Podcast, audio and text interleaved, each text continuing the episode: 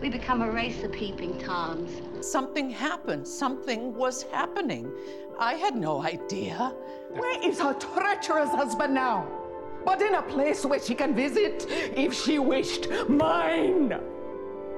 It's with the ancestors! yeah, I'm drinking, Luann. How can you hold cake and not eat it? Oh shit, you guys got coke here? Oh my god, of course. I mean, I know to you I'm just your old fat Aunt Mattie Faye. I'm more than that, sweetheart. These are godless times, Mrs. Snell. You're all fucking boring. With your piddling grievances over nothing. You're all fucking boring. Hello and welcome to another episode of the Best Supporting Podcast, a podcast dedicated to celebrating and dissecting the performances of our favorite Best Supporting actresses. My name is Nick Kochanov, and you're the nicest old gal on the block. And my name is Colin Drucker, and I don't have kids, but I do have a life. Ooh, oh my gosh, yes, what a BSA Yes. in her own rights. Yes. What a bitch! Oh god, she reminded me of I can't remember her name, but the one gal from Don't Tell Mom the Babysitter's Dead. Oh, mean one. Carolyn. Yeah, Yes. personnel. Yes. Yeah. I was hoping that that woman, her name was Andrea, was going to end up being like Alice's little work friends, but then it was like, oh, no, she's like the work bu- the work bully, the work Margaret. Yeah, and like the only woman in the boardroom, and I'm like, stick up for your fellow gal pal. Yeah. Yeah, women supporting women. Whatever happened to women supporting women? You say you do, but you really don't. You say you do? Yeah. Yeah. You don't support other women. Okay?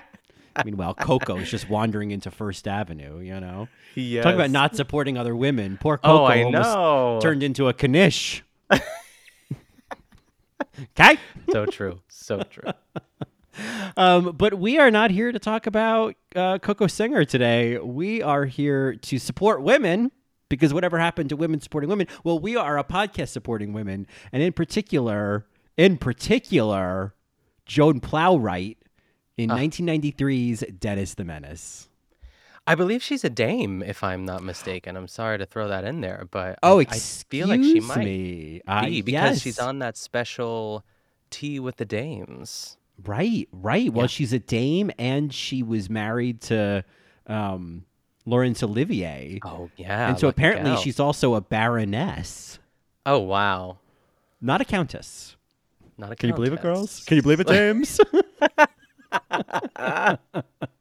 She's Uh, so good in this. And she, if there was like ever a woman to play like my grandma Kochanov, it would be Dame Joan Plowright in this movie. Like in and this era, this is like Oh. how it was. So this brought up like a lot of like emotions and like joy at the same time too. But I, I think I mentioned last week too that I had seen this movie before, but it had been a while. But it, it was like you know those core memories and everything but i was like oh my god i used to watch this movie all the time uh, when i was younger. So i'm very excited. I'm like very excited to be here today to talk about this movie. Now you wh- what's your history here? What's your history?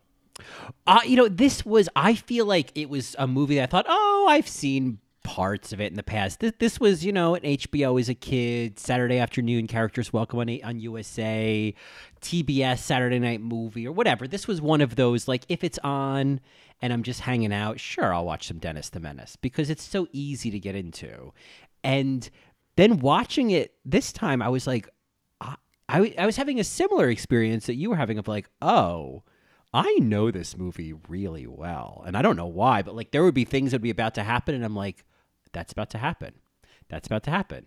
And then it did. And so this has been, yeah, this has been a little, um, a little treasure just just buried in the folds of my brain that has been unearthed this week. Yeah, I feel like what a way to kick off this month of family movies. I feel like this is like really gonna set the tone. This is like when we started when with when Harry met Sally, or I don't know if that was our first movie we did, but It was, You know, it, yeah. it's the peak, and I hope we can keep that momentum going because this movie holds up, folks. I mean, I know that it's Mhm. like a 90, 1993, yes, 93?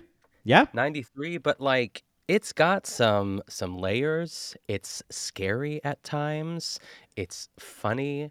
It is beautiful.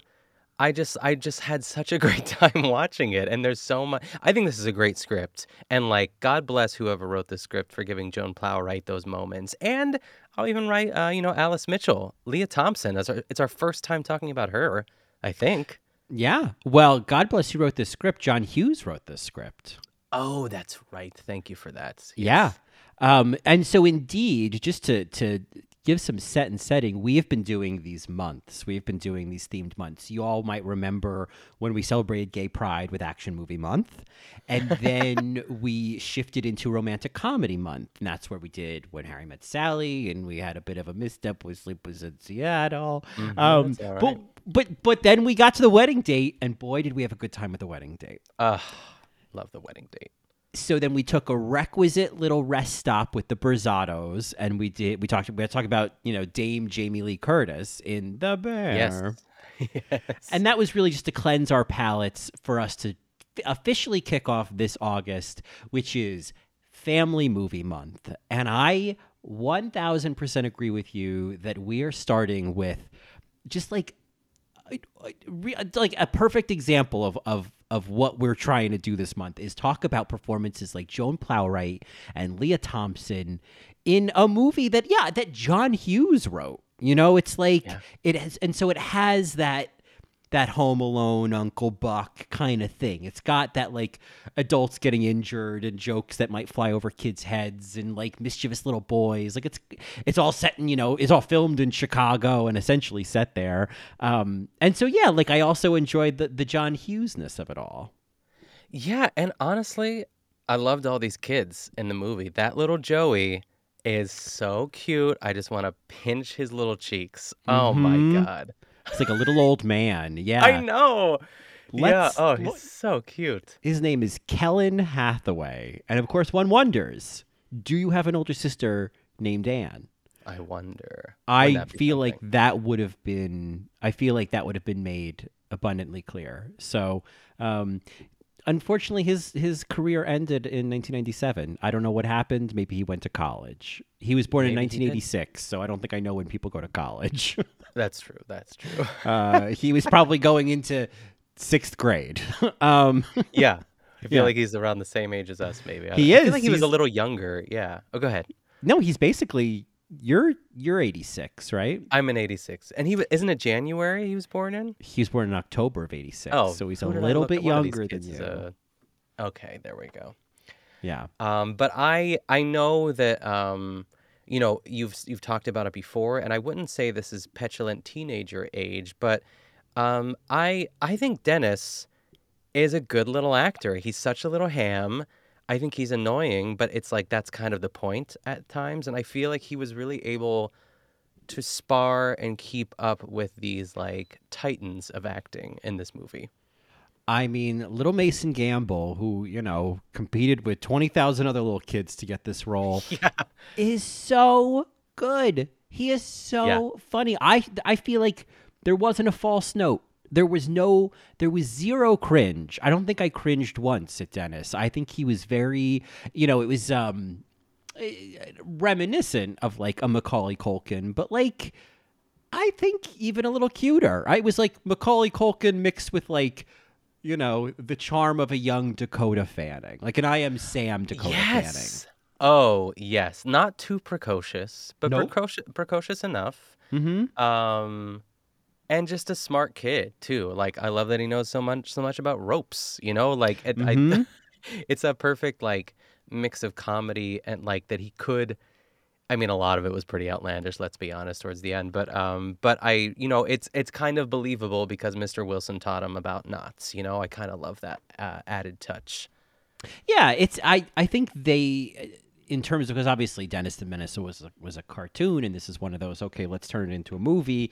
And I think this it was it was smart like what how they turned this cartoon character into like a believable little kid in this movie. And and really captured you know the the menace of it all. But I I in, in general I think what I appreciated was unlike a movie like Problem Child, I wasn't really annoyed by Dennis at all. Agreed, because mostly everything that he did, he's just a hyperactive little kid. Like let's, Yeah. you know, he has ADHD uh, by Absolutely. today's standards for sure. He can't help but push a button. But I tell you, neither can I. I'm a toucher. I touch a lot of things. Yeah, Uh, you know, in toy stores. um, that sounded even more creepy. Um, you know what I mean? Dennis the Menace meet Nick the Toucher. I know. Naughty Nick. Did I ever tell you that story? I think I told Naughty you that Nick. story. Well, so I- Naughty Nick 313 was my first ever AOL screen name. I thought I told you that. Jesus. Oh, and now is it is it spelled N A U G H T Y or did you like? No, spell it? yeah, it was it was naughty traditionally spelled because my mom was on the phone with AOL. I remember it like it was yesterday. We are all making our screen names, and I don't know if I I, I think back to like you know Anna and Maya on that on the Owen Uh-huh. episode, Baby Yeah. Spice six six six. Yeah, yeah. Um, Um, and what was I it? don't know if had- diaper, diaper. Oh, diaper Yeah, fifty five. Yeah. something like that. Yes, yes. oh my god. Um, and I don't know if I had like a list, but um, you know, I was kind of a bad kid, a, a naughty kid, if you will. But at this t- at this point, I was in sixth grade, so um, because three thirteen was my room number, and I was like, "What about naughty Nick three 13? And my mom was like, "Yeah, that works." Not you know like. Not even knowing what the internet was and what, what is out there, but that was my screen name for a while. Naughty Nick. Yeah. Naughty Nick. Just you know, you've got mail, Naughty Nick. Entering the chat, yes. And yeah, I Naughty just- Nick has entered the chat. Three thirteen. But Ah. this was, I was, I went off on a tangent here, but I was trying to say um, that everything that he does is unintentional and he always tries to fix it, but by fixing it, it always backfires. You know, he's always trying to mend his ways, but it just, it doesn't work out with for him. Yeah, he's got this like Mr. Magoo quality where it's like hey, it's all somewhat unintentional. Again, unlike Problem Child. Yeah. Side note: Have you ever watched the Problem Child movies? I remember. I mean, I remember I did watch it, and I, I but I I don't remember a lot of it. But I I do remember enough of him being like truly. Is doesn't someone fall in a truck of something near the end? Is there a Probably. Probably. Yeah. Oh my god, those movies those movies are the epitome of Saturday afternoons on USA. I like whenever I think of Problem Child, I think, "Oh, it's on USA." I just like a 90s USA, and I've never watched the entirety of it. There's something about those movies that just I don't know, they make me so uncomfortable. I just I don't want to have to endure them. I think that kid is the worst. And Yes. Uh, you know what? It's like I'll watch John Ritter in something else. Yeah, I'll watch Three's Company. Thank you very much. Yeah, thank you very much. And there's always like, I feel like in those movies, it's like there's always this over the top awful girlfriend. Like I think it's this girl, this woman Flo in Problem Child, played by Amy Yasbeck, where she's just the most evil, god awful character, and she gets like, you know, locked in a porta potty and rolled down a hill at the end. You know. Yes. Oh, she's she plays Marion in Robin Hood Men in Tights. She's really good in that. oh yeah. uh huh. Maid Marian. Yes. Yeah. Yeah. We might do that Um, sometime. Who knows? Oh, she's also in The Mask. I heard. I think I was t- uh, listening to uh, Trixie and Katya today, and they said that Cameron Diaz was 19 when she made The Mask. Isn't that crazy? Yeah, I was just listening to that She's so episode. yeah, Yeah, she's it's a good one. so hot. It was insane. Yeah. Yeah. Ugh, God. Yeah, and you Yeah, know what's this is- weird? Sorry, I'm now I'm looking at Problem Child 2. Amy Yasbeck is also in Problem Child 2 as a Oh, new character. What? Yeah, and the little Maybe girl in that movie twin. is such a jerk. Oh my god. Oh my god. I don't want to talk about Problem Child anymore. Ah. yeah. Let's let's steer away. yeah, it's upsetting. Ugh, stop making me talk about it, you know? I know. I'm sorry. I even. You keep I don't bringing know. it I, I don't even know how we got there. I don't even know. I, enough Amy Amy Yasbeck. Um, um, but anyway, no, I think we got there because Dennis the Menace is not problem child. He's he's a sweetie dotty, and maybe that's because he's got such sweet little parents, played by Lea Thompson, who plays Alice Mitchell, and then Robert Stanton, who plays Henry Mitchell, who. Am I wrong? Kind of hot in this movie. He, I was just gonna say he can get it. Yeah. I really think there's something about him that's. I don't know. I don't know who I would compare him to. He's kind of like every actor and kind of not at the same time, but I'm into it. He's just kind of like a docile, nice dad. He's not a mean dad. I think he knows that Dennis is a piece of work, and they make a really good team together. I feel like if there was a remake of this at some point in the last like 10 years or whatever, he might be played by Ed Helms. Oh, I could see that. Yeah. Yeah. You know, fun fact Robert Stanton is technically an alum of the podcast oh. because he was in a league of their own. You may remember him yelling, It's a letter from the War Department. He's the guy who delivers the telegram about Betty Spaghetti's husband. Oh my god. Yeah. Yeah. That's a pivotal role. pivotal role, you know, and Betty Spaghetti, played by Tracy Reiner, the daughter of Penny Marshall. Rob. Oh, And- I was like and, Rob Reiner. and and Rob Reiner. And, and no, no, well, yeah, yes, and Rob Reiner because Penny Penny Marshall and Rob Reiner were a couple. I didn't know that until I listened to the book. My mother was nuts. yes, that's right. My mother My was mother nuts. Uh, my mother was nuts. I'm Penny Marshall. But anyway, yeah. Uh, and Tracy was her daughter, and Tracy got to play Betty Spaghetti, and uh, he Wow. got to give her that news. So that's how that all connects. Ugh. Yeah, Yeah. I, I'm. I know we haven't talked about Lea Thompson, but I just think she's so beautiful in this movie. I think she was like 32 years old or something, and I feel like she was like, what happened to Lea Thompson? But I also know she's been in some stuff recently. I feel like she was in like, I don't know, like Riverdale or some shit, like some teenage Netflix slash Hulu show. I don't know what it is, some serious show. But she was like a staple of the 90s. Like, what, She was. what would you say is her claim to fame? Like, besides, I guess, Back to the Future? I mean, I would say for a lot of people, it's Back to the Future. I would say for for some '90s kids, it might be the television show Caroline and the City. Oh, yeah. Is that but what I never. In I the was- City. yeah, I- yeah. Yeah. I think, um, I mean, I was too young for that. I don't, I remember the title for sure.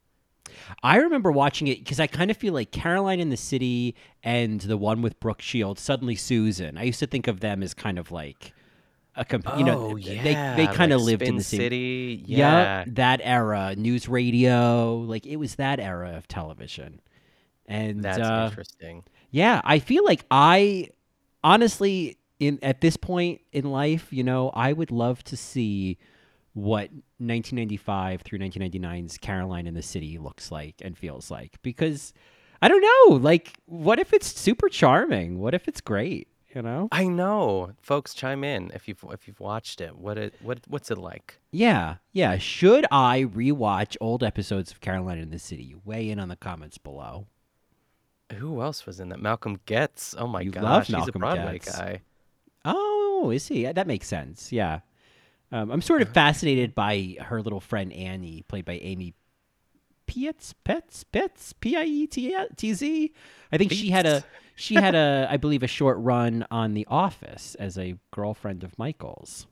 Oh, there it is. Yeah, And, and Caroline. Oh, go ahead, go ahead. oh, sorry, she's also in Jingle All the Way, which we'll probably eventually do one day, so we can talk about Razzie Oh Award nominee Rita. Wilson. Yeah. Absolutely. Oh, she's great in that.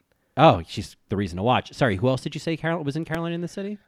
Um, Robert Gant, who was in like um the original Queer Eye, was he Of not? course, yes, Yeah. he was uh, Michael's hot boyfriend. Yeah, He popped up on like I don't know, like my Instagram feed of like you know when you search and it's just like porn, like for- Oh, yeah, like it yeah. just shows you like naked men and you're like, all right, I get it, I'm gay. It's like Drag Race and naked men, and I Oh, saw yeah. Robert Gant and it was like a picture of him when he was super young, um, and I was like, who is he? Because he is a hunk. He is. Was I mean, hunk, still is. he still is. He. I mean, I would like to age like this. You know, Yeah. I'd like to. I'd like to be a, a smidge of this. But yeah, he's a cutie patootie. Uh, and I know what you mean about Instagram. Every time I go to search, it's just like, please follow these thirst traps, and I'm like, no, I know. no, I feel bad about myself enough as it is. I know. I um but this is all to say Lea Thompson is a dream in this and I really do appreciate uh almost called him John Waters, John Hughes, um like his sort of attention to the women in this movie and not making them these sort of one-dimensional you know, the moms for lack of a better word that we that we're so used to and like a typical 90s movie. You know, Mrs. Mrs. Wilson, Alice, it, like she's going back to work. She's working part time, um, and really killing it. I loved her idea of putting the toy store on the third floor. yeah, yeah. I think that that was a really I didn't remember that and was a nice touch. That one of the plot points is that I think Dennis says at one point to one of the Wilsons, like, "Oh, my mom's got to go back to work because we're poor, uh, so my mom's going back to work." I think he says Yes. that to to Martha.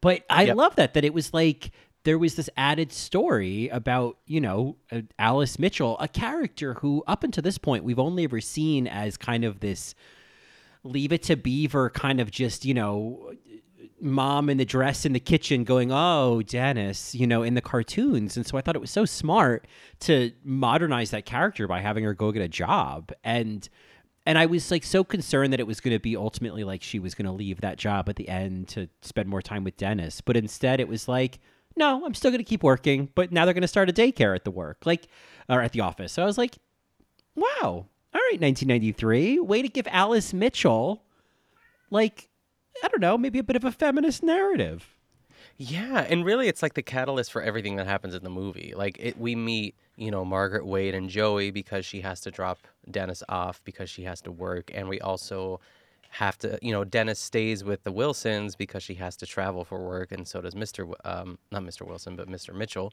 So it's it all like works out beautifully. now you have you have n- mentioned the name margaret and i think it's at this point we need to recognize that y- you and i may be the only podcasters uh, in the world to have covered this much of amy Sakasitz's career in such depth. I know, And I just It need you to know that that you have that legacy that you are one of the premier Amy Sakasitz po- podcasters. Oh, I know. I love her. I mean, what was the other movie? Why am I blanking? It was A Little Princess or House Arrest. House Arrest. Why did I think it was a Little Princess? I don't know. She could, could be in have a Little. Princess too. to She be looks like the one with the glasses in a Little Princess. The She little, does. Oh, the little thick her. one. Yeah. Um, she's only in four movies, and we, if you ever want to talk about a home of our own, also from 1993, starring Kathy Bates, uh, or you want to talk about Mad Love with an adorable Chris O'Donnell and and a uh, 1995's uh, Drew Barrymore, we may complete the Amy Wow. Sakasitz cycle. Oh my gosh, I love it. This is now an official, unofficial Amy Sakasitz Yeah. uh, podcast. I, I love it. I love Margaret Wade.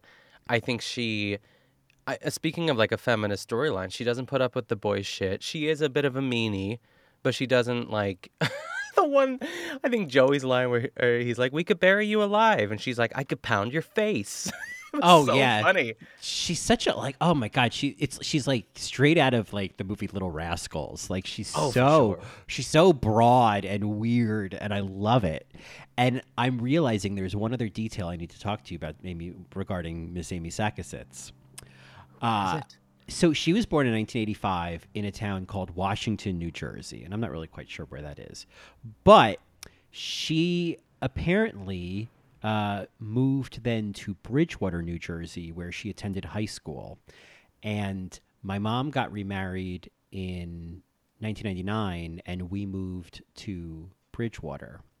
And I, I was already set to go to St. Joe's, the all boys Catholic high school, but I feel like there was a brief consideration of Bridgewater Raritan High School. What I'm trying to tell you is, I almost went to high school with Amy Sakasitz. Whoa. I would have been in the same grade as her. I might have been friends with her. I might have been like, hey, I really liked House Arrest. Can you tell me about Caroline Aaron with her? so I just like this is there is a reason this is the premier Amy Sakasitz podcast because I was almost childhood friends with Amy Sakasitz. Whoa. I know. That's awesome. That's so cool. I know. Is that nuts? Um, so missed opportunities. I ended up going to all boys Catholic high school, and I'm still wearing the trauma from it ever since. So it all worked out for the best. That's right. You could have been. You better. Whoa. I don't Hmm. start that sentence over again. I was gonna say you could have been kissing her baby doll's butts. You know. I wish. I wish I could have been kissing, you know, baby baby Lucy's little, you know, uh, ratty little behind. But instead, yeah, baby Louise. She's Baby uh, Louise. She's a uh, she's an antique. collector's item. yeah. Uh, so I love I- her little treehouse. Oh, go ahead. Go ahead. Oh, she says, yeah, no, I, I think that she is very funny in this. I think that she was like, these kids had all of the room to be incredibly annoying. And I thought they were kind of cute. Oh, they're so cute. And and just like that that cutaway when Dennis runs away and she's like, I lost the only man I've ever loved. It's Oh. so like Helga Pataki from Hey Arnold. You know what I mean? Yes, yes, Yeah. and she's sitting in that like upstairs window, and oh my god, she's great. What a what a weirdo. I know. I loved it. I love their treehouse. Like I have very vivid memories of like them painting, and I was like, oh my god, they're hanging curtains. This is so nice. Like I was so jealous, and so I mean the core memories in this like, uh, like. The, the phone call monta- montage of "Don't Hang Up" that song, like when they're trying to find a babysitter, and like the phones and the clicking, um, the woods, like just them. There's a lot of scary m- moments in this movie when they're like putting up the curtains in that treehouse, and Christopher Lloyd is just like looming down below. I gasped. Yeah, I mean, one thing to note is that the, the director Nick Castle has directed like a lot of things, but he's directed like a few of the Halloween movies, and I feel No like way. I could see that in this because basically Christopher Lloyd um, is like a version of Michael Myers, just like wandering around this town, just like striking. But instead of killing people, he's stealing babies and pocketbooks, and eventually Mr. Wilson's you know gold coins. But let's uh let's take a pause on podcast alum Christopher Lloyd. Uh, I mean, who is this? Is a Halloween costume. Like if I could find that turtleneck. hmm That stripy turtleneck, yeah, yeah, um, yeah. So you know, for anyone who doesn't know, because I love to just like act as if these people are now like part of our lives because we talked about them in a podcast once before. Yeah. But we did talk about Christopher Lloyd in Addams Family Values, and I feel like there was something else, right? Uh, Clue. Clue. Yes. Yes, the Clue, and then I. Why do I feel like there was one more thing that he popped up? and I was like, know. oh, you know what it is? Hmm? I know what it is. I wish I could like play a game with you. that kind of- Oh, yeah, twenty five thousand dollar pyramid. I know, right? So I will say this is a movie where he was surrounded by a bevy of older women that we love. Queen bees. yes. Oh, I all would've never gotten that. Notes. Yeah. Yes. Oh my God, that's great. So, so we're you know we're big fans. Um, but in some way, like I I would look at this as like this character, the Switchblade Sam. This to me feels like something that would be like a traumatizing memory for a lot of kids our age. Honestly, yes. I mean, when Dennis is in the woods riding his bike at the very, like when he gets like sort of caught by him and he just turns around, I would die of a heart attack. Oh, like that. it was- That is so scary. What a jump scare in a horror movie. That's exactly, and it, it was a jump scare in like a, a video game. It was so scary. I know. I'm surprised Dennis didn't scream. He just gasps. But maybe like he just couldn't. He was so scared that he couldn't scream because that's how I would be too. But this man is filthy. Like he does not fit in this like world at all. This neighborhood, and he's just traipsing around like that cop that sort of like says, "Hey, buddy, what what's going on here?" and kind of gives him like a, "I don't want any trouble out of you." I'd be like. You're a serial killer. Let's go downtown, and I'm gonna see if you're you know, Yeah, right? robbed. why would you just like let this you know let this guy just wander away like all right well i better not see any you know any problems from you. And it's like excuse me. Look at him. Look at Look him at his teeth. yeah Look at those teeth. Oh, God.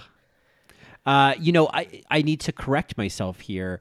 Uh he did not direct the Halloween movies. He played the, the director of this movie, Nick Castle. He played Michael Myers in the original Halloween, and then again in like the remake. So this guy, like, he's directed some other like you know genre movies, but yeah, no, this guy uh was he knew exactly what he was doing. Sorry, I had to just resolve that. It was like No, you that's know, good. I'm glad. Yeah. Um, but anyway, Oh, goodness. uh, I, but certainly it does feel like he took some of his inspiration as as Michael Myers in, in Halloween and and suggested it for Christopher Lloyd because he's just he's just everywhere and he's just kind of calmly walking around and um and yeah once he gets Dennis I was like there was a moment where I was like what's gonna happen here? Like is he gonna tie him up? You know what I mean? Like how Yeah. dark is this gonna get? Yeah, because, like, I'm thinking of, like, what the movie would have been like if Christopher Lloyd wasn't in the movie. Like, could the, because it still probably could have held up. Like, Dennis could have still ran away to the treehouse. No one would have found him. You know, like maybe he just spent the night there and maybe he came back. But you kind of needed it at the same time too. It definitely added to the stakes. it is Um, kind and- of a it- weird subplot, right? It's like kind of an intense subplot when there's like all of these antics with Mr. Wilson, who we haven't even talked about yet. And then there's this like formidable threat wandering the neighborhood. Yeah, it's oh god, it's so terrifying. And one of my favorite parts, I mentioned it in the after show last week, I think, when he steals that apple from that cross-eyed little boy and he's like, "An apple." yeah. Oh, well, I read in the trivia that apparently after that, that little kid like wouldn't go near him on set. Yes. I mean, neither would I. I mean, Neither can you imagine I. being like a mother washing dishes and just seeing that man looming over your child with a knife? Yeah. Oh, I Ugh. just there is that feeling of like, especially in this gorgeous neighborhood they live in, this Ugh, so stunning. lush. I yearn for this. I yearn for this kind Same. suburb. What is Oh. that? Why why are we like drooling over this? Is it just I- like nostalgia? It's probably a bit of nostalgia, and I mean, I know it's just like the the sense of space and openness and peace and like trees and I don't know, especially living in New York, I crave this so hard. I, I feel like whenever I'm in suburbs like this, my like sense my my anxiety goes away, my blood pressure goes down. I am a happier person in places like this. You know what was the peak? I agree with everything you're saying, first of all. And I think the peak moment of like serotonin, I think for me, or like that I was like, oh my God, yes, was when they were playing hide and seek in Yes. the neighborhood. Yes. And they're just running around, and like George and Martha are on their porch. Yes. And Martha's just doing some needlework. I was like, I remember this. And like, we didn't have a big neighborhood when I was growing up, but we had the neighborhood. Like, we had at least like 10 kids that would Mhm. run around, and there'd always be bikes in the front yard. And I was just like, oh, Yeah. it, it just really overwhelmed me in the best way possible. Oh, it's like it. You know, it, it's kind of the it's that bittersweet feeling of of of uh, nostalgia. But absolutely, especially exactly what you're talking about. The the kids playing hide and seek and the Wilsons on the porch. I was just like, God, I just this all just feels so good. And I I feel like yeah, I definitely had like a version of this, maybe like different, but a variation of this where I remember being one of those kids running around outside in the summer, like catching, you know. uh I guess they're called fireflies. What are they called? Yeah, fireflies, Yeah, right? We call them Yeah. lightning bugs. In, Lightning uh, Western bugs. Pennsylvania. Yeah, no, but I don't what know. Yeah. that's what we called them. Is like I was, I was trying yeah. to think of. Yeah, we would we would punch, puncture some holes in a margarine jar lid, and then we ca- capture a bunch of you know lightning bugs in in these little containers. And it was yeah, I don't know, it was it was so just uh, that feeling. I feel like there's there's this certain sense of sweaty exhaustion that I feel like Yes. I crave from that time. Oh God, I know. Summer when you were like that age, like you know, it got dark and then like the street light would come on and that was our cue to come home. Mm-hmm. And sometimes my mom would it wouldn't happen at like nighttime, but my mom, like if we were in the pool that day, she's like, Ah, you were in the pool, you don't need to take a bath. And we are like, Right. Yeah. Yeah. Yeah, it's like you're covered in just, like, chlorine. you're clean. Yeah. I think the perfect summer day is like when I was younger, my dad always worked full time, so he wasn't like really around, but he was around, you know, if that makes sense. Mhm. But um, we would do whatever. We would just be by the pool all day, and like I'd have some friends over. We'd run around. My mom, you know, you come out of the pool, you get like a, a like a a turkey sandwich, you put some chips on it, and of course it Mhm. just hits differently. And you keep swimming, and then dad comes home and maybe you order pizza that would be like the best case scenario or you know maybe it's like one of your favorite dinners and then after dinner you go and get some ice cream that's and you're like to sunburnt a little bit and you change and like, it's like Mhm. when you go to the beach you know those hours between like the beach day and like when you go out Oh uh, yes. for dinner later are some of the best some of the best moments oh, absolutely. Oh my God. I, I this is the this is the happiness that I am looking for in my life. Yeah. It's that feeling. It's whatever feeling is produced from that trip to the Dairy Queen at 8:15 or whatever just or 7:45 or just as evening's coming and then by the time you get home with your dilly bar it's dark out you know And then uh, maybe on the way home you stop at like a Hollywood video, and and then mom mom says, okay, you could each pick out one because we had to, yep and then you watch Jumanji or something when yes you get home. Like, and you ugh, rent Dennis the Menace yeah yeah, Yeah. oh my god, it really took me there. I I just I didn't expect it, but you're right. There's something about this neighborhood because I I yearn for the suburbs now. Like I feel like it's creeping up on me a little bit. Like I do love the city and I don't I don't think we're moving anytime soon because there is the other side of that. The grass is always greener literally Yeah. in the suburbs. Like I feel like I would be very I would like move there and I would love the space and the yard, but then I would just feel very sad. I don't, I don't know what, how to Mhm. describe it. I feel like lonely. I don't know. I think that that is the other side of it. Is like I think that it there is there can be a sense of isolation in the suburbs as well, and I feel like that. Yeah, I you know I it, the grass is probably certainly always greener, and um, I don't know. I, I guess the ideal is that you move to a suburb where you have friends in the neighborhood. You know what I mean? Like Yeah, that's true. I, I'd and, and where you can by. yeah, you could take advantage of, or people can come visit, and you know, or yeah, they can take advantage of the backyard and the space and the you know the island counter and the kitchen. God, God willing, you know. Um, Ah, yes. yeah, I know. That's uh, and I, you know, I feel like nostalgia is, and I think this month, given this the subject matter, we- we're probably gonna come back to this topic very often of nostalgia and i feel like it's a bit it's always a strong feeling i think everybody will always feel that their nostalgia is you know is the nostalgia i feel like you know not to bring covid into the conversation Sure. and i know we're not even technically post covid because i just saw my first tiktok again of a family doctor saying covid cases are up and i was like oh I saw that too. I Yep. was like, we're back to this. I, I, if I just, I can't.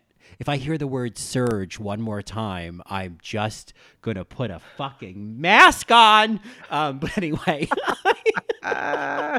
um, but uh, so I'm not saying you know, but like post the beginning of COVID, I guess I just feel like, and and this is me very much editorializing, and I can't speak for everybody, but I certainly there's a TikTok trend of this of the past few years just being like what is this reality? I don't want to be present in it. I don't need I don't I'm not enjoying this narrative, you know, in in mm-hmm. general. And so I kind of feel like that gives way to like a stronger like turn towards nostalgia and like a stronger sense of nostalgia because we look back at this, I look back at, you know, 2018 and I'm like, "Oh, the good old days," you know, because it's just it's that relative feeling of like, yeah, but at least it it's not what the past 3 years have been.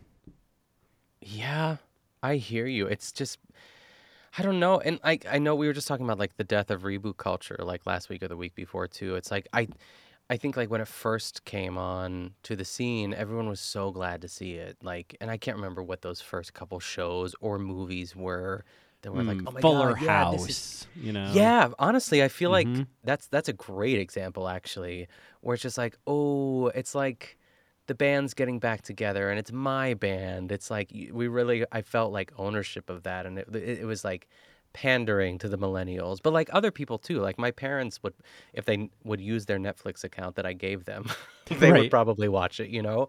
Um but you're right, it's like even a couple years back it's it's um, I'm nostalgic for that. It's it's I don't know the shift. It, it feels like no time has passed from 2020, and it also feels like 16 years have passed. Yeah, yeah, and years that I just feel like I've lost. I have no sense of. It's like I don't know what happened the past few years, and I, you know, everyone could probably say that. But it's, it, and you know what's interesting as you were saying that about like reboot culture and kind of that being like the function of like the way people respond to nostalgia is like by rebooting things they love. And you know, you could say that there's a variation that like Dennis the Menace is just doing what Greta Gerwig was doing with Barbie now. You know what I mean? Like where you're just taking something and like rebooting it into something else. And like I I think that like there are situations like a Dennis the Menace or the Barbie where I'm like, yeah, if you're gonna do something interesting with it, go to town. If you're not gonna just do like Teenage Mutant Ninja Turtles with Chris Pratt, then like go for it you know? Um but i think then there's the other side of it of like there's there's rebooting stuff that we love to see you know uh, the updated version of today. And then there's like the going back and the revisiting and like what we're kind of doing with these movies and we're kind of doing all the time is like going back and watching something from 90, 1993 and having that be like the entry point to like this whole potentially somewhat fictional memory that we like yearn for. You know what I mean? Like Yeah. that's how we're like accessing our or working through our nostalgia. yeah, it's also just like being adult is being an adult, being adult, being an adult. I can't even form the sentence. Is, Yeah. is hard, and I think maybe that's what I'm yearning for too, more than anything. Is just like that ease of just like your only responsibility is to go to elementary school, come home and play, and be with your family. Right, right. Uh, You know, it's like I remember when I was Dennis, and now suddenly I'm Mr. Wilson. I'm, I'm not even. What am I? I'm not even Mr. Mitchell. You know what I mean? Yes. Have I missed my Mr. Mitchell? Yield? My Mr. I can't. I can't even speak. I know, We're both yeah. having strokes on this podcast. Um, but did I miss my Mr. Mitchell years? You know what I mean? Like, Yeah, I think we're in it right now. I think we're in it. You know, I think we It's are. Like Yeah. I'd say he's probably like 35, 38 ish, you know. Lea Yeah. Thompson was 32, but I don't know. It's it's interesting. But yeah, I love we are kind of um, Mr. Wilson in a way too. We are, and you know, and I think that's a, a, a fabulous transition to finally uh, talk about Walter, alum of the podcast from uh, Cactus Flower. Uh, oh my god, yeah. Walter Matthau as Mr. Wilson. I think a tour de force performance. I think this is like such a great I don't want to say comeback role for him because I don't really know where he was in his life at this point too, but I think he really gets to do a lot in this movie. I you know obviously he wasn't doing I, I'm fascinated by the split in this movie. Was it Oh. like was it like a Jumanji thing where they're like his waist was halfway in the floor? Like how did they do it? That's what I think it was. I was that. Yeah. That's how it seemed to me. Like he he was just like you know sticking out of a hole in the floor, and those were two fake legs. Yeah. It was pretty impressive. I loved it. Yeah. And it's one of those gags where like the longer you look at it, the more you can tell they're fake legs, but that's kind of part of the gag. You know what I mean? Is is them being these like silly fake legs. Yeah. Um well, just to give you a sense of Marco, you need to go and get hold on one second. Go on, get. Go get I, Marco the Menace. Um so let's see. So at this point in his career, oh, he had a, a role in, in 1991's JFK, but I feel like everybody was in that. So, you Yeah, know, it's interesting. Yeah, like ev- I've never seen it. You know, we may never do JFK. Let's see how long it is. Let's Don't see if we're so. going to. I think I had to watch it in college for like a history class and I fell asleep. Three hours and nine minutes. Oh Ew, my god, it's what is this, longer than Oppenheimer? Yeah. Oppenheimer. I know, um, but oh, it just had absolutely everybody in it. Oh, Jack Lemmon was in it too. How do you like that? Um, Oh, yeah. but you know, Walter Matthau. This was right before uh, or the same year as Grumpy Old Men. Oh, what a year. Oh, grumpy old men. This was like Really Walter good. Matthau's like old man era because it was brief, but he did it's this kicked it off, I really think. He did Dennis the Menace and then Grumpy Old Men.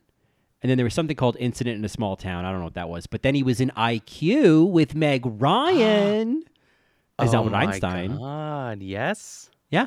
Then he was in Grumpier Old Men in 95.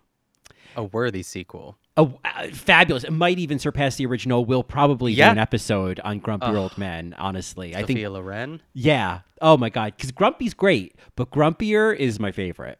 Uh, It's so good. and then a year later, he was in Out to Sea with Elaine Stritch, where she has the infamous line, "I need a crap and a nap." Oh my God. And Jack Lemmon was in that too, right? Yes, It's like a buddy Jack comedy. Yep. Then they were in The Odd Couple 2 in 1998, which I'm realizing Whoa. I have seen more than once. Like, if I watched that today, my brain would explode with just like I don't think I've seen it, but yeah, you. Yeah, I, I oh, Christine Baranski's in it, and Jean Smart. Oh my lord. Yeah, you love them. Um, and then to wrap up, then he was in something called The Marriage Fool. I don't, I don't know what that was, but then his final his final credit was 2000's Hanging Up, which is terrible. Oh no. Do you know about Is he an Up? Oscar winner? I don't remember hanging up. Uh, Hanging Up, and I'll answer your question in a second. Hanging Up Yeah. is directed by Diane Keaton, written by the Ephron sisters, and starring Okay. Diane, Meg, and Lisa Kudrow as three sisters of a squirrely old man played by Walter Matthau. Oh my gosh. Cloris Leachman's in it. Edie McClurg's in it. I mean, Celia Weston's in it. Oh, we're doing. But you said it's up. trash. It's You it's terrible. It's a ter- oh, it's Oh, it's kind of like a because I said so. It's like one of those dips in Diane's career. But honestly, if we wanted to do, remember we talked about doing like bad movies, like the Women remake. That's right. That's right. I would do Hanging Up. Put it on I the list. it. Just put it on I'll the put list. it on the list. Yeah. Put it on the list. Now you asked an important question: Is Walter Matthau an Oscar winner? I feel like he's a BSA, really. A Well, best supporting actor. You are correct. He won an Oscar, um, but he actually he was nominated for best supporting ac- actor. Um, oh no, you're right. He won best supporting actor in 1967 for The Fortune Cookie, and then he was nominated for best actor ahead. twice in 90, 1976 and 72. Huh? Oh, that's cool. He's a BSA. He's a BSA. Oh gosh, he's so good in this. I feel like, because honestly, at the beginning of this movie, I'm team. Like we said, we're in our Mr. Wilson years. I Yes. think it is outlandish that this boy just walked into this house. Like, where was Martha? I was concerned because I was like, shit, is Joan Plowright like not in this movie at all? But then she came on the scene very, very shortly. after. She's probably in the garden, you know. Yeah. yeah. Um, She's you know putting some things up on the line. Who knows? Yeah, she's making breakfast, but um, you know, he runs up and he, he shoots that aspirin down his throat too. But yeah, this kid is a nightmare. Like, also, I would have woken up far earlier with than like. It was weird. Like he was like climbing on top of him. I was like, I think you need to wake up now, Mr. Wilson, because this is getting a little uncomfortable. But you know, it's all for the sake of comedy. He was pretending to be asleep. Yes, I know, but like Oh, also, yeah, I know. Yeah, sorry. No, I, the, the I way was that I set that up, Yeah. yeah, was I. I was like, because he was sound asleep, Colin. I don't know if Yeah, it's like this. no. Remember that whole thing where he like got into bed and then he pretended? Yeah, suddenly I'm the little boy with crossed eyes. Yeah. uh, no, I, I, but it's just like, get out of my house, kid. You know, I, I just feel like he had too much reign over, like, just a, like, it was nuts. But again, he's just trying to help Mr. Wilson because he thought he had a fever. Yeah. And uh, ended up like almost killing him. But You know, you I, I tell do- you what, like, oh, go ahead, go ahead. I was gonna say you could do one of those like horror movie trailer recuts for Dennis the Menace. oh, absolutely, with Christopher Lloyd. Yeah, Yeah. yeah. Um, sorry, what were you gonna say? I I just I mean I know we're still talking about Mr. Wilson too, but like it's it's leading to the eventual Martha Yes. conversation too. But I just think that she I would only want to move to the suburbs if she was my neighbor. I'd want like a Mm. bunch of cool forty year old couples that don't have kids and Yes. just have dogs or cats. And then I would want like a whole bunch of Martha Wilsons just like kind of scattered. Yeah, Because I would just like be over there all day. Yeah. Oh God. Cheek pinchers, yes, but Martha is way cooler than the other cheek pinchers. Sh- No, I guess we're getting great. into this, right? Yeah. Oh yeah, we're getting into it. We're getting into Martha. We're getting into Martha Wilson. we're getting into Dame Baroness Joan Plowright, Best Supporting Actress Oscar nominee for Enchanted April. Uh, which was one of those movies where I was like, "Oh, Enchanted April, A Room with a View, Howard's End." I wouldn't watch any of these, but then all the reviews were like, "It's the perfect movie," and I thought, you know, and it was like an hour and thirty-five minutes. I thought, you know what, maybe I'll check out Enchanted April. Maybe you should. Maybe I should uh, put it on a list, if you will. But you know, that. and and part of that is because I realized as I scrolled through her IMDb, I have actually not seen Joan Plowright in anything else other than Dennis the Menace. I feel probably the same for me, which is such a shame. It's crazy. I mean, she's got a, an extensive movie career. She had an extensive stage career. Obviously, I wouldn't have seen that. But here I was feeling like, oh man, me and Joan Plowright, we go way back. Nothing. I I've never even seen 101 Dalmatians, where she played nanny. Oh my gosh. I like the like the the live action one, if you will, like The with Glenn uh, Jeff one. Daniels. The Glenn one. I've seen it and I don't remember her in it, but I feel like once I- I could probably look up a picture, obviously, but um God, she is so fucking good in this movie. And I like the relationship between Martha and George. Uh, George and Martha. Another George and Martha. Oh, I my love God. that. Ah. And like very like just like a more like passive aggressive version of it. Like they don't have sh- like he you know he's at a ten, but she's more Mhm. at a very like she's at a three, but she'll throw some like shade at him, like "Weren't you a fat boy, George?" I love. Oh, can you imagine Walter Matthau and Joan Plowright doing Edward Albee's Who's Afraid of Virginia Woolf? I mean, Oh my god! I don't know why I had to qualify Edward Albee's. I was just thinking like that George and Martha, you know? with Lea Thompson as as Honey. Yeah, honestly, the four of so them good. and the husband Yes. and, and all four of them honestly recast Walter Matthau, Joan Plowright, Robert Stanton, and Lea Thompson as Honey in Who's Afraid of Virginia Woolf. I'd I'd pay good money to see that. Oh, oh my, God. And then Mason Gamble would play the imaginary son, of course. Of course, yes. Yeah. Dennis. Oh, oh my God! I yeah, but honestly, like thinking of because uh, they're you know Walter Matthau and Joan Plowright are incredible actors, and and they're you know they could do this movie in their sleep. But when you think about like George and Who's Afraid of Virginia Woolf, he is kind of this like schlumpy, worn down guy, and like Martha is like this powerhouse, and like Joan Plowright just has like such big features, big eyes, and a big wide nose, and it's like oh, actually. That would be pretty incredible. You guys would be perfect in those roles. Yeah, I want to see mascara running down her face. You know, I want to see her on the floor. I want to Yeah. see the, the the gun with the umbrella at the end of it. Yes, yeah. I just I I I want to see Martha. I want to see Joan Plowright go. What a dump, you know. I, she probably wouldn't do it in the Joan Plowright way, but like, I want to see Joan Plowright get get into like the Martha. You know, I want to see her get dirty. Yeah. I mean, in this movie too, it's like she's she's obviously underappreciated.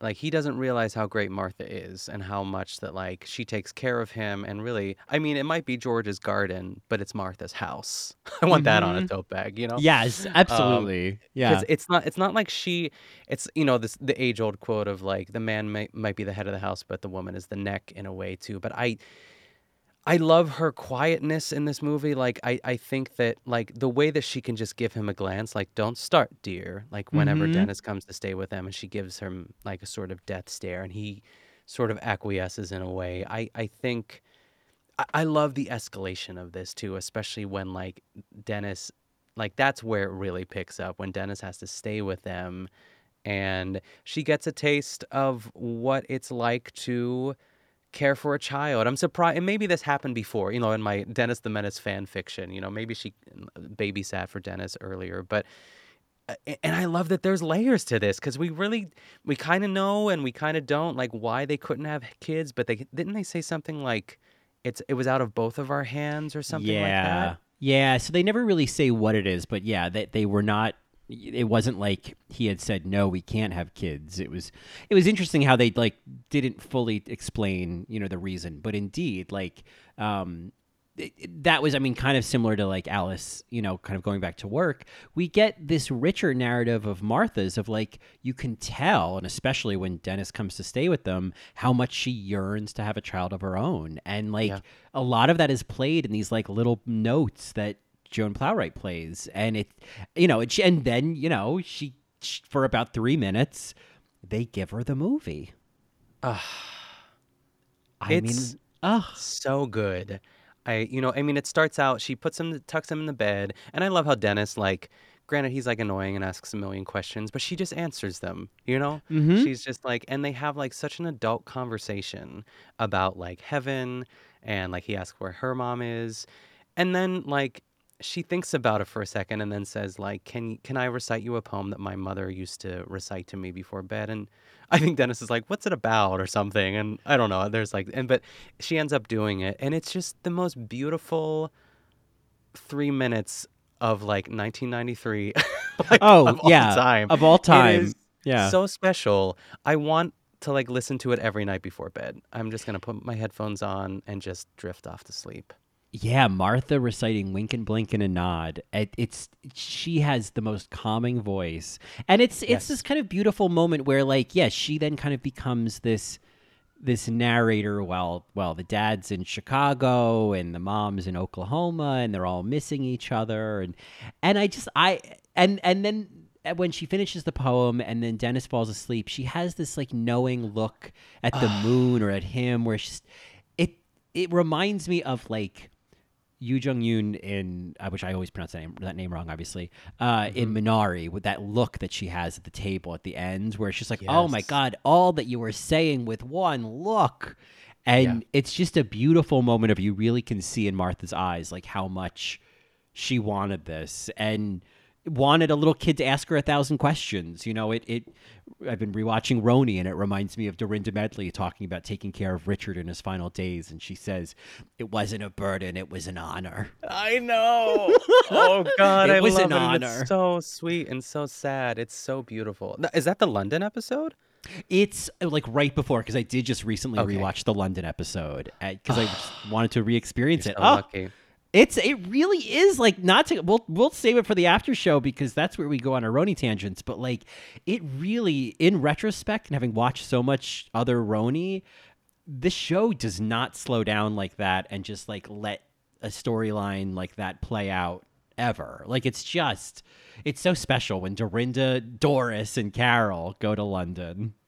I know. Where's their Emmy? I mean, you're giving Emmy nominations to Vanderpump Rules. I Oh, mean, you know. Meanwhile, you know, Bethy, Bethenny's on TikTok putting cottage cheese on everything and telling you to fight with her about it in the comments. God. That we're gonna talk I- about in the after show. Bethenny. yeah, I need to like write this down because like we need to remember to talk about it. Yeah. Oh God, I mean that that clam bake she had in her hotel room that one Oh. day. Uh, uh, I mean, you sent that to me. Yeah. it was something. We'll save it for the after show. Yeah, the new Roni could never. The Dungeness is sick. The clams are good. no, the Yeah, new right? Roni, the new Roni wouldn't. They they'd be like, "What's this shakshuka? Shakshuka, shakshuka. I don't know what that is." It's like, it's called shakshuka. And and if you're such, ugh, God, don't get me on a side tangent right now. Not on the main feed. I know it's. I have a lot of thoughts. I have a lot of thoughts, and they're not all great, folks. But we'll talk about it. Yeah, and if you want to hear us talk about it, you can become a Patreon and join us on the best sporting for the best sporting after show every week at patreon.com slash BSA pod. Yes.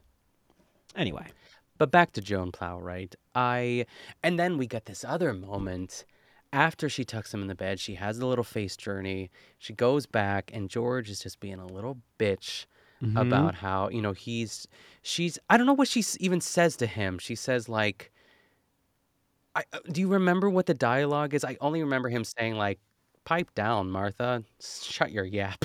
You know? Yeah, like because she says something along the lines of like, you know, I could have been a good mother, you know, and he's like, because she's like, oh, were you awake? And he's like, or were you sleeping? He's like, I was until you started came in and yapping, and then she lays down and she's like, oh, I could have been a good mother, and it. It almost had a like Peg and Junebug crying in the bed energy. You know what I'm talking oh, about? I know. Of course I do. Oh my goodness. I it's so devastating in a way because she just wants to connect. And I feel that she's pretty lonely, you know? Like she has her duties and she has her other cheek pinchers and stuff, but like I think she wanted that most of all and like for him to just dismiss it is just too much. And God bless her for getting out of that bed. Make yourself a cup of tea and think about your choices. Like just leave his ass. because he's like, you know, he's like, oh well, you you know, whatever. Make some comment about them having not having kids, and she's like, it's not a, it's not about us not having children. It's about the fact that like, you know, I I experienced something that made me happy, and I can't share it with you. You know? Yeah, she said it's about my feeling something very good and not being able to tell you about it. And that's Yeah. so devastating because that's what you you know, that's what a partnership is for. Like you want to tell them first. It's like when you're younger, like when I was younger and still to this day, I guess to some point too, like I couldn't wait to tell my mom stuff. Like that was Mhm. al- always my first call. And, Yeah. and now I tell Keon and I still tell my mom, but like it's it's just such a it's such a great line. And then she leaves. Yeah, yeah. Oh God, Martha, she's great. She's just oh, she's so, you know I I had read in the trivia that apparently when uh that whole very Home Alone light you know sequence is happening when um, Natasha Lyonne is babysitting Yes. Dennis and she's got Buzz from Home Alone over to make out and then you know poor Mr. Wilson is you know uh, trying to to find evidence that Dennis is the one who caused their chicken to taste taste funny you know la- Yes. the day before when they were grilling tastes like paint and wood Oh, I was thinking I'll about make that. us some sandwiches. I'll make us some sandwiches. Um, and so he's sneaking around, and meanwhile, Dennis is playing, you know, Ding Dong Dash on Polly, and you know, and then it, it is, it's it's all Home Alone light. You know, Buzz tapes the thumbtack to the doorbell. Uh, Mr. Wilson steps in the GD waiting pool, and then and then they they you know he rings the doorbell, and then Polly dumps water on him from upstairs, and then Buzz opens the door and throws flour on him, and it's just like you know where's Catherine O'Hara coming home with John Candy in a you know Yes. in a in a truck. Um, but then when he comes back to the house and and Mrs. Wilson opens the front door, apparently Joan Plowright didn't know what was going to be on the other side of the door. So when she laughs, it was like a genuine reaction. Oh, I love that. Yeah, and I just thought that was so sweet. I was like, Joan, ugh. I just I would have loved to like be on set to see them call cut and her to be like, you know, delighted in seeing him covered Ugh, in wet flour. Yeah, Ugh, I just want to have a cup of tea with Joan. Yeah. I need to watch. I never finished Tea with the Dames. I started it, and I had like the best 35 minutes of my life, and then I just, of course, just gave up and uh, I moved on to something else. But I, I need to finish it. I've never seen it. I uh, Oh, it's a delight. I'm sure it is because she she's blind now, isn't she? Or she was. Yes. Yeah. She's gay. I mean, she's I mean, blind. she's blind. Yeah. uh, well, I know. you Isn't it the other way around? No, wait. It uh, is. Yeah, it's and- it's and gay. he was yeah. gay. I mean, he was blind. Yeah. That's right. Yes. Well, speaking of Home Alone, I also wanted because I was like, where have I seen these two before? But the old couple in the um, in the little floral Garden society, Club. the Garden Yes, Club, yes, uh, yep. played by Billie Bird and Bill Irwin. They were the old couple at the airport that Catherine O'Hara tries to negotiate with to give them a plane ticket. You- Oh, the my earrings, you love the earrings. Both of them were yes. the couple. Yeah. Oh my god, I love them. Because I was like, these two, I feel like I have seen them in everything, and it's probably just that I've seen them in Home Alone eight thousand times. That's true. I- love like her her like lips. She looks like she's munching. She looks like she doesn't have her teeth in, but it's so yes, effective. I love yes. that. in an old yeah, she totally has that like. Uh, sort of like munchy m- moving her lips like that. Yeah. Oh, and she was in Sixteen Candles. I'm just seeing like where because I feel like we've probably talked about Billie Bird before and we don't even know it, but apparently, maybe not. I don't know. I don't. She was in one episode of My Sister Sam. Do you think that's what it was? Is that There the one I'm thinking of her? Yeah. Um, but in any event, uh, I'm just so glad we talked about Billie Bird finally. Uh, and and thank you for bringing up the GD of it all. Like the Ugh. GD Martha, where are the GD garden lanterns? You know the way that he shouts down like ingrained in my head. I was like, "Oh my god, yes." And how they like fall down on him. Like everything. Like the paint shooting up out of that thing. Like honestly, it's like a weird thing to say, but like the chicken kind of looked really good and I kind of want to taste it. Oh, yes. It's, like paint, it's that weird thing where it just looks like a big ball of gack like Yeah. flying out of the sun. And like obviously he would know because the whole grill caught on fire, but apparently it was fine. I don't know, but it's you know movie magic. But I want to try that chicken. I am curious about that chicken. Like I, I, I was like, I- yeah, and and you're right. The GD thing. I feel like I part of me like kind of picked that up a little bit of calling things a GD this or a GD that because it's it's got like a funnier rhythm to it. Yeah, where are the GD garden lanterns? Um, another quote um, that was just like, oh my God, this quote was a Christopher Lloyd quote when he, I think, like right when, you know, because speaking of Home Alone, like cadences and like, Dennis just puts this guy through the ringer. And I love, I mean, just diving into that river again and like that, like Titanic esque door, like whatever he it is, landing in that on. water. Yeah, I know. Oh God, this man would be dead, like so quickly. it was like a a, a torture session. I mean, like the, the having to eat the entire bucket of beans to find the key. I was just like. Oh God, that's just it feels like a scene out of seven, you know, where he like force feeds the guy to death. Like that's I what I was thinking of. Oh, it was so awful. and it's so gross. And then we get a, you know, we get a toot. A You get a toot. world. Yeah, you get Oh, quite the toot. And, and, that's so '90s and in its own way. it is. Oh my God. The nineties everyone was tooting in the nineties. Yeah.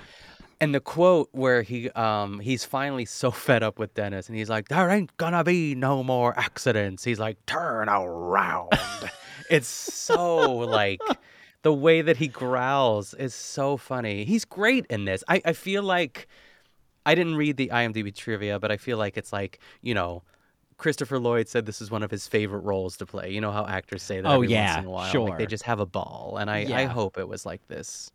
Yeah, I and I hope that if not, I hope he and Lea Thompson got to like talk about Back to the Future at the craft Oh services God. table. Yeah. Yes. What a great set this must have been. Oh yeah. I mean, especially like in that neighborhood. Oh, I bet they were all staying at like a, a nearby Ramada or an Embassy Suites or something. Uh, I would love if they just like lived in the houses they stayed in. oh my God. be cool. Yes. Oh, Marco is s- putting. No, you can't lay on the mixer. I love you too much to lay on the soundboard. You need to get, you know how you get those like spikes for birds to not Oh, on you? yes. you need to, I I know, know. something that wouldn't hurt them, of course. No, no, like, I no. wonder. I know. I need to get some Marco Spikes because he, he just Yes. he just needs to be near me. He just loves know. it. He just loves me. Um, but anyway, yeah, this was this was so much fun. This was exactly what I was hoping it was going to be.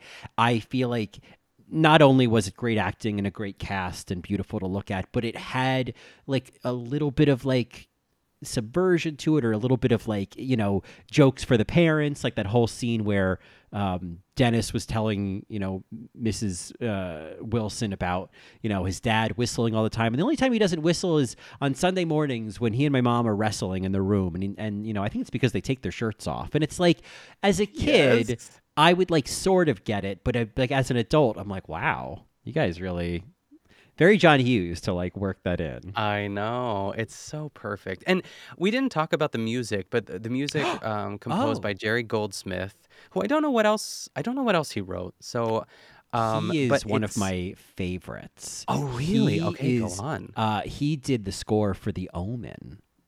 Oh And my god. Yeah, he's actually. I would say Jerry Goldsmith is up there with Philip Glass for me of one of my favorite movie composers. I'm always Queen excited when it's Jerry. Jerry. I love Jerry Goldsmith. He did the music for Poltergeist, which I love. Whoa. Oh, Jerry Goldsmith is uh, a queen. He did, you know what he did an amazing score for was that movie The Boys from Brazil with um, Uta Hagen. What, Oh, what's this about wow. Shotzi? Oh, that's right. The prison Yeah. scene. The prison scene. Yeah, he did the music. He did the the main theme for that movie is incredible. Yeah, uh, he he did the music for Star Trek: The Motion Picture. He did the music for Gremlins. He's incredible. We need to remember him come the West Ends because we, you know, very rarely do we give Queen Queen honors to, I guess, non-actors, but we should for sure give it to this composer. Uh, yeah, I'd love to Queen give it to Jerry. Jerry. I love Jerry. Um, I but indeed, him. I just love him. But his score for this, especially the Switchblade Sam uh, theme, is excellent. Oh yeah, it came flooding back to me because I like I couldn't remember it really, and then like once it came on, I was like, oh yeah, it's so. Uh, it's just perfect, and even like at the beginning, like when Dennis is riding his bike down the street, it just like it really just he captured everything that I I remembered and wanted to remember, and didn't even know that or knew that I. What am I trying to say? Past tense, present tense. Um, I, I I'm just so overwhelmed by this that I can't even conf- uh, finish that sentence. But I I just what a great '90s score. It has that like movies don't have this kind of like rich orchestral kind of score now. I know that I'm painting with a broad brush, but this just feels like I don't know. It, it's like it's so lush for like a kids movie from the '90s. yeah, it's it's definitely like there's a style to it, but it just is perfect. I I didn't want to end the episode um, without mentioning him, so I'm glad we brought that up. I'm glad you did because I had I had forgotten and then I would have remembered and I would have been so sad because uh, I I just I just love him so much. I just love him. This was and I great. love this movie. Yeah. Yes. This like as soon as it started last night, I was watching it and I was just like, oh, I feel so good. I feel like I'm ready to go catch lightning bugs. Oh, Yeah, I didn't. It's like I didn't. I always, you know, we. I think we've talked about it before too. I, I didn't pick up my phone once watching this movie. I was just Yeah. so enamored and so, um, I don't know. It made me feel like safe Like especially Mhm. like with all the Mrs. Wilson stuff. I'm like, oh God, I just want you to read me. Wink and blink and a nod. I just it's such a beautiful moment and a great performance, great writing. And, and where did where did you watch this? Because I had to buy it. I had to rent I it. I had to rent it on Amazon for two dollars and eighty nine cents. Yeah, I bought it on YouTube for around the same price. Have Yeah. just bought the movie. It was like eight ninety nine or something. I know. Like that, I'd um, watch this again. Yeah. Oh yes, uh, great Saturday afternoon movie. Yeah, and every time I watch it, I always hope maybe this time someone will see his flower bloom, you know, or maybe he'll get to see it oh, this time. I know. Maybe this time the garage door won't knock over the, the catering table at the garden party. That's the biggest loss. Uh, Oh my god, the, it looks so delicious. But the, I did cackle. I, I laughed out loud. I thought like just like the the over the fence. You Oh, see like God. the big thing tipping over. That was it's so, funny. funny. It's so Yeah. funny. Yeah. Um, but yeah, uh, but that's any other thoughts on the Menace Dennis? No, this was such a treat. I I'm so glad that we did this, and I hope the rest of the movies can at least you know compare to this, and because it really is. It's the perfect nostalgia wrapped with like the women that we love and performances that we love. So onward and upward. What about you? I this I I agree. I think this set the bar. I think this is a the quintessential example of what we wanted to do this month. Or I I kind of forced this idea, but what I was hoping for was a movie like this that we could have all these feelings, get some Joan, get some Lea, get some Jerry, get some good feelings, Christopher Tootin, and then we get the hell out of here. That's right. Yeah. Uh, and speaking of Jerry, guess who's playing us off? It's not the it's not Jerry himself because I think he might be dead. Uh, he he is, but it is the orchestra playing us off with a little Jerry. Ugh, what a treat. What a treat! Now, where can folks find more of you? They can find me on my other podcast, The Good Vanilla, which is a Barefoot Contessa podcast, or you can follow me on Instagram at Nick Kochanov. How about you? Well, you can find me on my other podcast, All Right Mary, taking a little break ski from drag, but we are, you know, and we just banked a bunch of things because we're taking a few weeks off. But we on the, the Patreon, we've been recording some movie episodes. On the main feed, we're putting out some fun fun things. It's a nice, it's a nice kind of in between seasons period for All Right Mary. Um, you can also find me on my on, on my on Instagram at Colin Drucker underscore, and you can get more of both of us in a best supporting capacity on Instagram at BSA Pod. Or you can send us an email at thebsapod at gmail.com. Uh, oh, Mr. Peepers, peel yourself because we are we've got the best supporting after show coming on Patreon, where we are definitely going to talk about things like Bethenny Frankel, Roni, bunch of things I've been watching lately, uh, anything you've been watching and doing. So many things we're going to catch up on. And you could join us for a mere $5 a month, and you would also get early access to episodes just like this. And all of that is at patreon.com slash bsapod. Love it. I feel like your screen name would be Mr. Peepers. Mr. Peepers and Naughty Nick. There we go. Oh, well, you know, uh, my my first screen name, and I'll say this while the orchestra's still playing us off. My first screen name, well, technically there was a different one, but like there was like a, a trial one, and then I got my real one. My real first screen name was Jinx16. and that's How did you spell it? J I N X number six T E E N. T E E N. Yeah, two E's. Whoa. Yeah. I I, have no that. idea why. I 16 is my favorite number. So, Okay. There we go. yeah. And uh Jinx, you know, buy me a Coke. That's Um, right. Anyway, folks, it's time for us to get into two pre-owned lease toilets yourselves named Ruth and Cheryl and get the hell out of here. And so I think that's what we're gonna do. Sounds like a plan. All right, well that, as they say. Is that.